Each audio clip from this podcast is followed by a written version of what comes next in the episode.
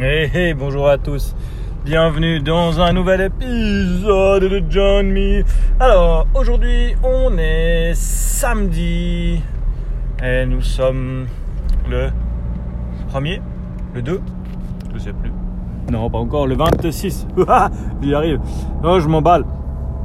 On n'est pas encore à la fin du mois. Euh, donc, on est samedi 26, sauf erreur. Il est 21h39, l'heure où j'enregistre ce podcast. Et je suis sur le chemin du retour. J'ai été manger chez mes parents parce que ça fait une semaine que je suis tout seul à la maison. Et ma maman s'inquiétait pour savoir si je mangeais correctement. Alors je peux vous dire que je mange plus correctement quand je mange tout seul chez moi que quand je mange chez mes parents. Mais bon, ça c'est une autre histoire. Euh, euh, je voulais vous parler de quelque chose qui va se passer dans notre vie. En plus de mon mal de dos qui ne veut toujours pas partir. Euh, alors je vais déjà commencer par le mal de dos, hein. je vais continuer mon épopée. Dimanche, je vous disais que bah, c'était compliqué, que j'avais mal au dos. Lundi, j'ai été chez l'ostéopsychopathe. Euh, elle m'a manipulé, ça s'est plutôt bien passé, mais c'est pas parti, j'avais toujours mal. Alors j'ai pas pu faire de sport vraiment, j'ai marché, j'ai fait un peu de vélo. Euh, et puis euh, je l'ai rappelé en urgence ce matin pour lui dire que ça allait toujours pas. Euh, je suis retourné du coup cet après-midi chez l'ostéo. c'est la première fois que je la vois donner autant de force en me manipulant. D'habitude elle est toute douce. Là elle a dû, elle a dû envoyer les chevaux un peu. Donc elle me dit que ça devrait normalement aller mieux. Elle m'a même conseillé. Elle m'a dit normalement je le dis pas, enfin je le conseille pas, mais là ça serait bien que tu mettes des anti-inflammatoires.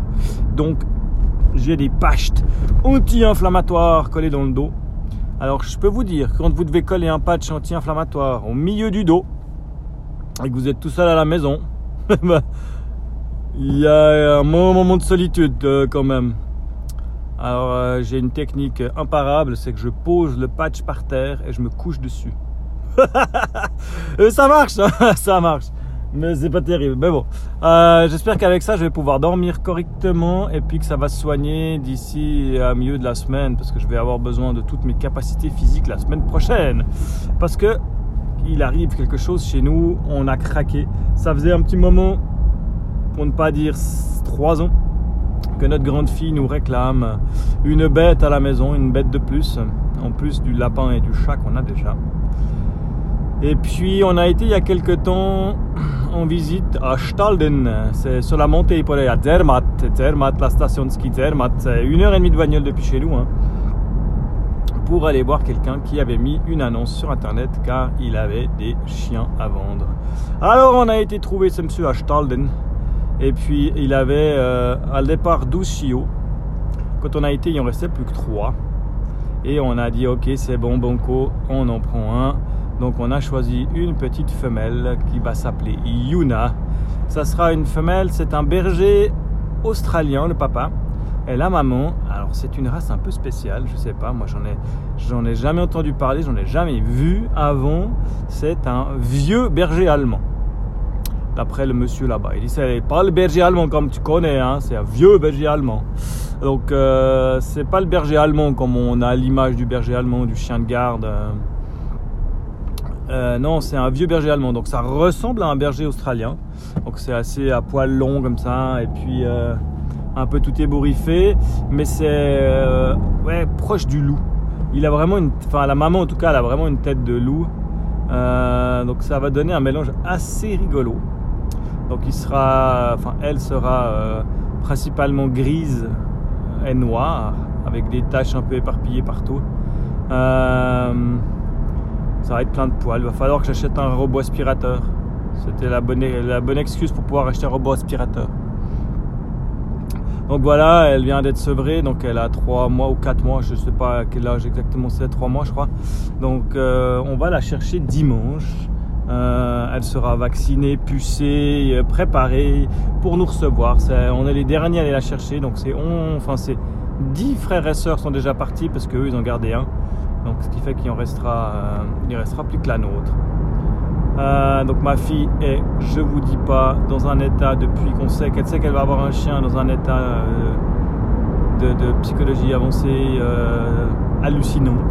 Donc j'espère vraiment que, que ça va beaucoup, que ça va l'aider à se calmer et puis à se canaliser un peu. Euh, je me fais pas d'illusions. On sait comment ça va, que oui, oui, je m'occuperai du chien. Euh, T'en fais pas, papa. Ça sera un chien, je vais m'en occuper, même s'il pleut, je le sors. Donc, euh, on sait que bah, de toute façon, au final, c'est nous qui allons nous en occuper. Hein. même que ce, serait, que ce soit rien que pour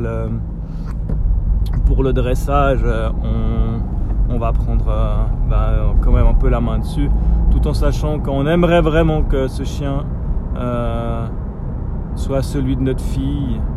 Mais voilà, elle a, que 11 ans, donc c'est pas non plus. un âge pour avoir son propre chien, mais que voilà, moi j'aimerais vraiment qu'il y ait cette relation fusionnelle entre elle et le chien, et puis qu'il se passe quelque chose, que ça la, que ça l'aide à, aller mieux euh, et à, diminuer un peu ses, son énergie et son angoisse permanente. D'accord, on verra. Je pense que ça, ça peut être une bonne thérapie. Euh, nous, on a fait ce chemin dans notre tête depuis un petit moment. Ça, fait bien une année euh, qu'on y pense sérieusement et puis qu'on a préparé notre terrain mental. Euh, voilà, donc euh, j'espère que ça sera un compagnon pour moi pour aller courir et puis j'espère que qu'on va pouvoir la sociabiliser et puis s'en occuper correctement. Ce qui fait que ça m'amène à la suite, c'est que là, bah, j'ai regardé plein de vidéos hein, sur le dressage de chiens parce que bah voilà, c'est pas un truc inné. Déjà que j'aurais dû regarder des vidéos à l'époque sur l'élevage des enfants, mais là voilà. Maintenant j'ai regardé des vidéos sur le dressage de chiens, c'est la chaîne qui s'appelle EducDog. Si vous avez un chien, franchement, allez voir, c'est un français, EducDog. Il il a, il a ouais, je pense bien deux ou 300 vidéos sur sa chaîne qui sont accessibles gratuitement sur YouTube. Euh, et puis, bah, il aide de bons conseils à voir. Ça a l'air vraiment sympa. Euh, donc moi, j'ai regardé pas mal de vidéos sur l'éducation des, chiots, mais il fait vraiment des vidéos sur tout. Et puis, il a même euh, adopté des chiens qui étaient, qui avaient mal vieilli, si vous voulez, et puis il a dû les réadapter. Donc, c'est faisable à n'importe quel âge un chien de pouvoir l'éduquer. Et puis, euh, comme il dit si bien, l'éduquer, c'est l'aimer. Donc c'est joli. Allez voir EducDog, franchement, c'est une bonne chaîne YouTube. Il a des bonnes choses. Et puis, euh, et puis, bah voilà, euh, on va avoir ce nouvel arrivant à la maison. Donc je vous tiendrai au courant. Et puis j'essaierai de mettre une photo, une photo d'Yuna dans, dans la vignette de cette émission. Alors je vous dis à bientôt pour un prochain épisode de Join Me et portez-vous bien